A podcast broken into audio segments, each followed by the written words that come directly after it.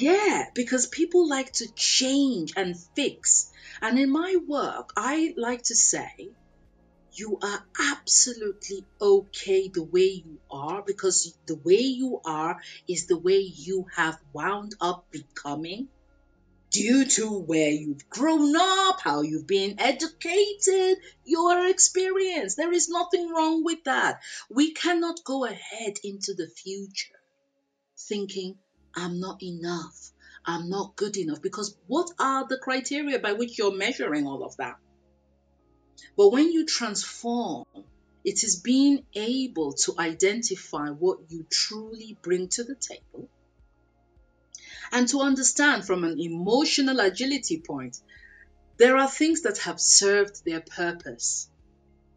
When I cried when my mom died 4 years later, that drain, that bleeding heart I felt, I could release it. It served its purpose.